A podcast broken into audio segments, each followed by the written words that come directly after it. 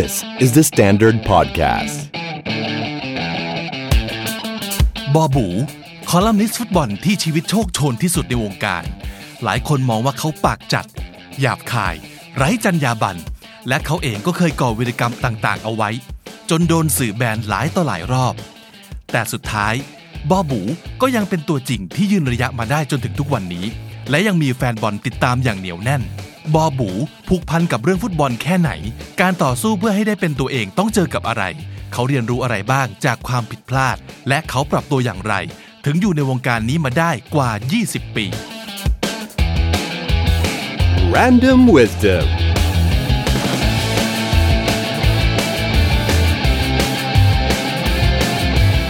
ตั้งแต่เด็ก ๆ เลยคือ พอพอเรียนผมเรียนโรงเรียนกรุงเทพคริสเตียนไงมันเป็นโรงเรียนที่บ้าบอลเด็กบ้าบอลก็เล่นเล่นฟุตบอลมาแต่มันก็ไม่ได้จริงจังอะไรก็เล่นเตะฟุตบอลก็ก็แก๊กๆนะจนกระทั่งมาสักประมาณ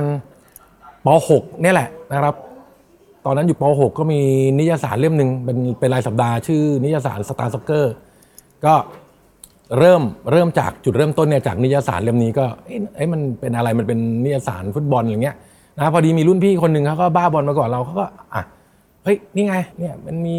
เสื้อทีมนี้มันเป็นนี่นักเตะลิเวอร์พูลนักเตะแมนยูเนี่ยแล้วก็แล้วก็ตามเขามาตั้งแต่ตอนนั้นก็เลยเริ่มเลยเริ่มปลูกฝังเรื่องความบ้าฟุตบอลนะไม่ใช่รักฟุตบอลนะต้องเรียกว่าบ้าเลยเพราะรักเพราะรักเนี่ยมันกลายเป็นเรื่องที่ไม่พอนะถ้าถ้ารักเนี่ยคนพนักงานบัญชีนายธนาคาร คนชอลูกน้ำอาจจะรักฟุตบอลได้ แต่ถ้าบ้าบอลมันต้องทำอย่างนี้เลย คือต้องทำงานอยู่ฟุตบอลมาตั้งแต่ตั้งแต่แรกยันปัจจุบันเลย ไม่เคยเปลี่ยนงานเลยก็คือทำเกี่ยวกับฟุตบอลมาตั้งแต่ ตั้งแต่เรียนจบเลยอย่างเงี้ย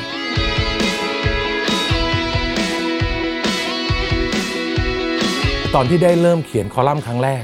ย้อนกลับไปเนี่ยนานมากสักประมาณปี 1995 1996อะประมาณนั้นอะคศอะทุ่งหญ้าแห่งความฝัน จริง ๆ คอลัมน์เนี้ยไม่ได้อยู่ดีๆ ไม่ได้เขียนคอลัมน์นะคือมีรุ่นพี่อยู่คนหนึ่งนะเขาเขาชอบเบี้ยวเบี้ยวงาน แต่ไม่บอกชื่อแล้วกัน แล้วก็ชอบเบี้ยวงานพอแล้วเขาเบี้ยวงานเนี่ยแล้วพอเราเข้ามาเป็นน้องใหม่เนี่ยเราก็แบบเป็นคนทะลึ่งตึงตังเป็นคนแบบบ้าๆบออะไรอย่างเงี้ยเขาก็เห็นว่าเฮ้ยไอ้นี่แม่งแม่งบ้าๆดีกว่าแม่งบ้าๆบอมันความคิดมันเอ่อแปลกแยกอะไรเงี้ยเขาก็เลยเฮ้ยมันน่าจะเขียนหนังสือได้ เวลาเขาไม่ว่างเขาหนีไปกินเหล้าเขาบอกเฮ้ยไอ้บูมึงเขียนแทนหน่อยอะไรเงี้ยมันก็เริ่มมาจากตรงจุดนั้น ตอนสมัยที่ยังอายุแบบยี่ยี่สิบกว่าสามสิบเศษๆเงี้ยตอนนั้นเราก็ชนหมดไงแล้วก็แบบเออเฮ้ยกูไม่สนนะกูไม่แคร์แบรนด์ที่เราเมื่อก่อนเมื่อก่อนโซเชียลมันไม่ได้อย่างนี้ไงโดนไปแล้วก็เออระมัดระวังตัวไว้จุดหนึ่งเสร็จแล้วมันก็จะต้องมีพลาดมีพลาดเพิ่มขึ้นมาเพิ่มขึ้น คือพูดง่ายว่าบทเรียนเนี่ยมันเรียนไม่รู้จบว่ะ คือขนาดเราคิดว่าเฮ้ยกูรัดกลุ่มแล้วนะกูจะไม่โดนแล้วพออายุมากเนี่ยกูจะไม่โดนเอาง่ายๆโดนโดนแบรนด์วิทยุเนี่ยโดนสี่ครั้งโดนครั้งแรกเนี่ยก็เป็นบทเรียนแล้วเราก็คิดเฮ้ยเราไม่พลาดแล้วล่ะ คือครั้งแรกเนี่ยโดน โดนเพราะว่าทำรายการ แล้วมีคนโทรศัพท์เข้ามาสดๆไงแล้วก็ด่ากับมันพอด่ากับมันเนี่ยมันมันมันตัดออกไม่ได้มันเซ็นเซอร์ไม่ได้ใช่ไหมโอเค แล้วก็เลิกรับโทรศัพท์ มาอีกทีหนึ่งที่โดนแบนเนี่ยเปิดเพลง เปิดเพลงของซีเปียแม่งก็แล้วก็ไม่รู้โอ้โหเฮียประเทศนี้แม่งจะเซนซิทีฟพี่อะไรขนาดนั้นว่าเปิดเพลงแบบมีคำหยาบคายก็ไม่ได้อีกเออแล้วก็ล่าสุดที่โดนแบนจากวิทยุเนี่ยคือ เราทะลึ่งไงคือตอนนั้นคลื่นวิทยุอะมันต้องเปลี่ยนช่อง หมายความว่าคลื่นหนึ่งเนี่ย ทำอยู่ แล้วพอหลังจากเที่ยงคืนต้องถ้าจะฟังต่อต้องต้องหมุนไปอีกคลื่นหนึ่งนึกออกไหมนึกออกไหมตอนนั้นมีหนังเรื่องเดอะริงไงไอ้ที่เป็นหนังญี่ปุ่นอะพี่ก็คิด ถ้าใครถ้าใครฟังได้ยินเสียงผมแล้วไม่เปลี่ยนช่องทำตามเดี๋ยวจะมีตีนถีบหน้ามึงอะไรเงี้ยแม่งแบนกูอีกเหี้ยบางทีเราคิดเหี้ยมึงประเทศนี้มึงไม่มีอารมขันเลยเหรอวะเออไม่ไม่มีอารมขันเลยต้องขนาดนั้นมาพี่ตั้งปณิธานเลยนะว่ากูไม่ทำแล้วเพราะว่า ถ้ากูทำเนี่ยเราก็ต้องเป็นตัวของตัวเองเราก็ต้องเป็นคนอย่างนี้ ถ้าเราทำอีกมันก็ต้องแบนอีก เพราะฉะนั้นตัดปัญหาคือกูไม่ทำดีกว่าวิทยุคือ ถ้าประเทศนี้มันรับมันรับคนแบบพี่ไม่ได้ก็ไม่ทำดีกว่า อะไรอย่างเงี้ยแต่อย่างที่บอกไงบทเรียนมันก็จะมาใหม่ๆ มาใหม่ๆพอพอเราพอเรารู้เรื่องนี้แล้ว เราไม่ทำแม่งก็จะต้องมีช่องโหว่ให้มาแทงเราทิ่มแทงเราอีกจนได้อย่างเงี้ย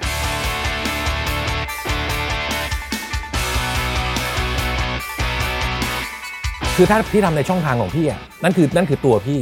พูดพูดในเพจ ของบอบูเนี่ยอย่างหนึ่ง แต่พอพูดในเพจของบริษัทของสยามสปอร์ตเนี่ยมันก็ต้องเป็นงานเป็นการก็อีกอย่างหนึ่งคือคือเราเราจะรู้ไงว่า ตอนนั้นอะเราอยู่อยู่ในบทบาทไหน ถ้าเราอยู่ในบทบาทของตัวเองเนี่ยเราก็เราก็เป็นตัวของตัวเอง ไม่ใช่ว่าพี่พูดในเพจว่าไอ้ส้นตีนอะไรเงี้ยแต่พี่ไม่ได้เขียนหนังสือแบบนี้นี่เขียนหนังสือก็เหมือนเดิมก็คือก็คืออยู่ในกรอบอยู่ในข้อจำกัดที่สังคมเขาตีไว้ว่า อะไรควรไม่ควร พี่ก็ยังยึดถือกฎเกณฑ์ตรงนั้นอยู่ แต่พอมาเป็นตัวเราเงี้ย เราก็ใส่เต็มที่ว่าเออนี่เป็นตัวของเราบางทีบอกเอ้ยบู มึงถ่อยแล้วเท่วะเราบอกเฮ้ยเหี้ยเรากูไม่ได้ถ่อยแล้วเท่คือไอ้เหี้ยปากกูเป็นอย่างนี้กูเป็นอย่างนี้มากูเป็นตัวของตัวเองมาตั้งแต่ตั้งแต่มึงยังเป็นวุ้นอยู่เลยส้นตีนแล้วมึงเสือกมาด่ากูถ่อยแล้วเท่เหี้ยถ่อยแล้วเท่บ้านพ่องอย่างนี้อะไรเงี้ยเออพี่ก็จะด่าแม่งคืนอะไรอย่างเงี้ยคือจริงอะไอ้เรื่องไอ้เรื่อง feedback ในในโลกออนไลน์พี่พี่จะไม่ค่อยเขาเรียกอะไรไม่ค่อยไปสนใจไม่ค่อยไปให้ราคามาก แต่บางวันมันว่างไงว่างมากไม่มีอะไรทำบางทีมึงด่ากูแรงเกินมึงด่ากูแบบไม่มีเหตุไม่มีผล เวลาเขาด่ากันเนี่ยเวลาเขาตำหนิเนี่ยเขาต้องตำหนิเพื่อที่จะให้มึงเนี่ยเอาไปปรับปรุงตัวเหมือนเป็นกระจกสะท้อนการทำงาน แต่คนรุ่นใหม่ คนที่เล่นอินเทอร์เน็ตเนี่ยมันไม่เข้าใจจุดนี้มันจะด่าแบบเอามันเอาสนุก เอาแบบกูเกลียดมึงกูอคติมึงอยู่ดีเข้ามาด่าถวยสัตว์บูกูเกลียดหน้ามึงไอ้เหี้ยอย่างเงี้ยมึงมึงมึงมึงให้กูเอาไปปรับปรุงไงวะไอ้สัตว์เออมึงให้เอากูไปปรับปรุงไงกูให้กูไปผ่าหน้าใหม่ไอ้เหี้ยอะไรเงี้ยใช่ไหมคือคือถ้าคุณถ้าคุณบอกว่าอ่าเฮ้ยพี่พี่มองเรื่องนี้ไม่ถูกต้องว่ะ เพราะว่าอย่างนั้นเพราะว่าอย่างนี้เหตุผลเป็นอย่างนี้อย่างนี้อย่างนี้อะเราเราจะอ่านเราจะเข้าใจใช่ไหมแต่อยู่ดีๆมาโอ้โหบูมึงแม่งปากหมามึงแม่งอย่างนี้อย่างนี้อะแล้วมันมันเอาไปทำอะไรไม่ได้ไงอะไรอย่างเงี้ยไอ้ถ้าอย่างเงี้ยพี่บางทีพี่ก็ขอด่าคืนหน่อยอะไรเงี้ยบอกบางทีมึงก็ลุกล้ำอธิปไตยกูเกินมาหน่อยแล้วไอ้เหี้ยอะไรเงี้ยก็ไอดอลพี่ก็คือพี่โยโยงเอกชัยนพจินดาที่ล่วงลับไปแล้วเพราะว่าเขาถือเป็นแรงบันดาลใจพี่มาทำงานตรงนี้ไงคือเมื่อก่อนเนี่ยอย่างที่บอกแล้วก็อยากเป็นตำรวจ นะอยากเป็นอะไรที่เป็นที่คนอื่นเขาเป็นนิยมกันอะอาชีพอาชีพยอดนิยมอะอะไรอย่างเงี้ยใช่ไหมแต่พี่โยงเนี่ยทำให้พี่รู้สึกว่า เฮ้ยมึงเอาบอลมาเป็นอาชีพได้นี่หว่า มันเอาความเอาความที่มึงบ้าเนี่ยเอาสิ่งที่มึงบ้าเนี่ยมาเป็นอาชีพได้นี่หว่า ใครแม่งเคยมีบ้าตำรวจบ้า เป็นพนักงานบัญชีที่ธนาคารบ้างวะแม่งไม่มีอะแต่แม่งมีบ้าบ้าบอลตั้งแต่เด็กอะแล้วพอเห็นพี่โยงเฮ้ยพี่โยงแม่งเอาบอลมาเป็นมาเป็นงานได้นี่หว่าแล้วทำให้ตัวเองมีชื่อเสียงได้อย่างเงี้ยพี่ก็เลยยึดถือเป็นแม่แบบ ในการทำงานแม่แบบในการทำงานคือพี่โยงเนี่ยเป็นคนที่เขียนหนังสือดีถามว่าทำไมพี่โยงเขียนหนังสือดีเพราะพี่โยงแม่งอ่านหนังสือเยอะ ก่อนที่คุณจะเป็นนักเขียนได้เนี่ยคุณก็ต้องเป็นนักอ่านมาก่อนพี่โยงก็เขียนตรงนี้ประจำเขาก็เออเขาก็ชอบอ่านนู่นนี่นั่นสองคือพี่โยงเนี่ยเป็นคนที่แม่นยำในเรื่องของข้อมูล ซึ่งยุคสมัยก่อนเนี่ยแม่งต้องใช้ความจำอย่างเดียวเลย แม่งไปเปิด Google แม่งไปเปิดวิกิพีเดียไม่ได้ และพี่นี่ก็อยู่ในยุคนั้นอยู่ คือสมัยพี่ทำงานในยุค 90 เนี่ย แม่งไม่มีอินเทอร์เน็ต เพราะฉะนั้นเนี่ยไอการที่จะจำว่าแมตช์นี้เท่าไหร่อะไรยังไงเนี่ยถ้ามึงจะค้นหนังสือมึงใช้เวลาเป็นชั่วโมงกับครึ่งชั่วโมง เพื่อที่จะเขียนแค่คำไม่กี่คำเพราะฉะนั้นเนี่ยความจำต้องแม่นมาก ต้องแม่นยำมาก หรือถ้าอะไรได้ต้องจดใส่โน้ตจดใส่อะไรไว้พี่พี่ก็ทำมั่งไม่ได้ทำมั่งเนี้ยพี่ก็พยายามใช้ความจำก็ตัวเองก็จะมีหลักในการจำซึ่งพอมาสมัยนี้มันก็ง่ายขึ้นทำงานง่ายขึ้นเพราะว่า ข้อมูลมันหาไงก็ได้ เห็นกูบ้าบ้าๆบอเนี่ยเวลากูกูทำงานกูเขียนข้อมูลอะไรเงี้ยกูหาเนี่ยเราต้องเอาให้แบบมันไปเอาให้ลึกกว่าคนอื่นเอาให้แบบแม่งแดกขาดอะ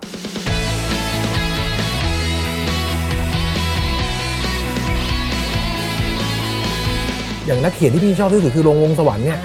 สมัยก่อนพี่ก็พยายามจะแบบติดสำนวนติดอะไรเข้ามานะ แต่แต่พอไปเรื่อยๆเนี่ย มันจะค่อยๆ ปรับกลับมาเป็นตัวเรา เมื่อก่อนก็แบบโอ้โหแบบตามทุกอย่างเลยเงี้ยจนจนโดนคนด่าบอกโอ้โหมึงแม่งเขียนเหมือนลงวงสวรรค์อะไรเงี้ยเพราะเราอ่านมากไงอ่านมากแล้วมันอินไงเหมือนเหมือนโดนครอบงำอะใช่ไหมแต่ว่าพอพอเขียนผ่านเวลาผ่านไปสักห้าหกปีเงี้ยมันก็จะเริ่มเริ่มปรับกลับมามันไม่ใช่มันไม่ใช่แค่แค่มีอากังฟูมีลงสวรรค์มีขุนทองอัศนีมีอารีแท่นคำคือมีมีเยอะอะสมัยสมัยก่อนพี่ชอบอ่านหนังสือเพลง พี่เป็นคนชอบฟังเพลงล็อกเพลงเฮฟวี่ซึ่งศัพท์ของหนังสือเพลงอะ มันจะเป็นเขาเรียกว่ามันเป็นภาษาแบบเฮฟวี่เมทัลมันจะแบบโอ้โหเพลง เพลงนี้แม่งทะลุเข้าไปรูหู ทะลวงลงไปรูดักอะไรเงี้ย เราสามารถที่จะมาปรับออกมาทำเป็นภาษาฟุตบอลได้ไง จากตรงนั้นแต่เข้าใจเข้าใจไหมอ่าอ่าเราเราจะปรับเอาตรงนั้นมาปรับเข้าเป็นภาษาของของฟุตบอลไงซึ่งซึ่งพี่อะได้อิทธิพลเนี่ยมาจากหนังสือเพลงพวกล็อกแอนโลพวกเฮฟวี่เยอะ แต่ไม่ชอบอ่านหนังสือเรียนเออยิ่งชอบอ่านหนังสืออะไรที่แบบไม่ใช่หนังสือเรียนอะ นิยสารเพลงนิยสารหนังชอบดูหนังนิยสารบอลกีฬานะแล้วก็นี่เรื่องสั้นบทความอะไรเงี้ยอ่านหมด หนังจีนอะไรเงี้ยก็อ่านอะไรเงี้ยเออมันก็เลยได้ได้หลายหลากหลายหน่อย เพราะเป็นคนชอบอ่านแต่สังเกตเลยพอมีอินเทอร์เน็ตมาทั่วนี้แทบไม่ได้อ่านหนังสือเลยหรือแปลกไปเลยแทบจะไม่ได้อ่านหนังสือเลยแทบจะไม่ได้อ่านตัวหนังสือจากกระดาษอะพูดง่ายพี่บอกแล้วไงพี่ไม่ได้รักไม่ได้รักบอล มันบ้าบอลคือคือพอมันบ้าบอลแล้วเนี่ยมันมันทำให้เรามีอาชีพมีเงินใช่ไหมมีรายได้เลี้ยงครอบครัว แล้วก็ได้รับประสบการณ์เอาเอาพูดตรงนั้นมีที่ไหนวะอยู่ดีมีมีคนจ้างมึงอไปดูบอลนัดชิงยูฟ่าแชมเปี้ยนลีกมีคนจ้างมึงไปดูบอลไปดูนัดชิงฟุตบอลโลก ไปดูแล้วยังเสือกได้เงินอีกมีคนเอาค่าตั๋วบินให้มีคนหาตั๋วให้อีกมีคนขับรถพาอีก แถมได้เบี้ยเลี้ยงอีกแถมได้รายได้อีกแถมเอามาต่อยอดได้อีก เพราะฉะนั้นเนี่ยทุกอย่างมันมันมันจะหล่อเลี้ยงของมันอยู่อย่างเงี้ย พี่หญิงบอกไงบอกว่า ถ้าวันหนึ่งไม่ได้ทำเกี่ยวกับฟุตบอลเงี้ยมันก็ไม่รู้จะทำอะไรมันยังคิดไม่ออกเลยมีคนถามเยอะก็ไม่รู้เหมือนกันว่าจะทำอะไร ก็คือต้องทำไปจนกว่าจะไม่ไหวอะ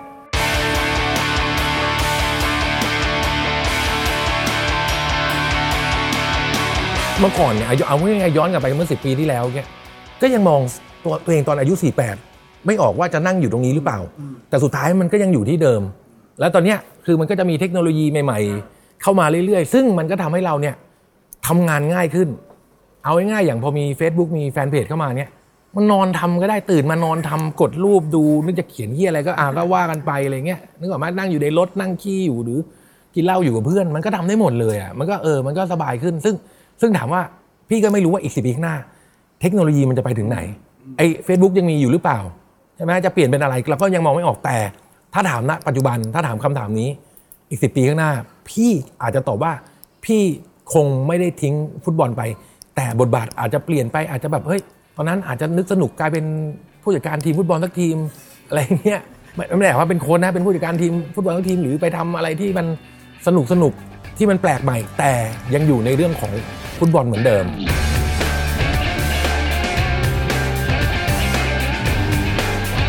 มันก็ต้องร้อยเปอร์เซ็นต์อะ เพราะมันทำอะไรมันก็ต้องอิงกับฟุตบอลไปหมดอะถ้าเอาสัดสัดส่วนจริงอะมันไม่ถึงร้อยเปอร์เซ็นต์หรอกเพราะว่าบางทีเราก็มีอ่ามีเบื่อมั่งมีแบบอยากจะเปลี่ยนมั่งเอาพูดง่ายเหมือนกินข้าวผัดทุกวันกินข้าวมันไก่ทุกวันมันก็ต้องไปแดกก๋วยเตี๋ยวมั่งมันก็ต้องไปกินสุกี้มั่งอะไรอย่างเงี้ยหรือมึงกินสุกี้ทุกวันมันก็ต้องมากินอย่างอื่นมั่งเงี้ยแต่ว่าโดยโดยทุกอย่างแล้วเนี่ยมันก็จะอยู่พื้นฐานบนฟุตบอลบางทีพี่แม่งเบื่อไงไอ้เหี้ยเอ้ยแม่งดูบอลมาสามคู่แล้วไอ้เหี้ยเบื่อชิบหายเลยกูไปดูว่าคู่หลังดิกูดูไฮไลท์เอา เสียบแผ่นดูหนังแม่งเลย ดูหนังไปสักครึ่งเรื่อง แม่งกระสับกระส่าย กด stop เฮ้ยดูหน่อยว่าเฮ้ยแม่งเป็นไงวะอะไรเงี้ยเห็นป่ะมันก็กลายเป็นว่าแม่งก็อยู่ตลอดนี่หว่าชิบหาย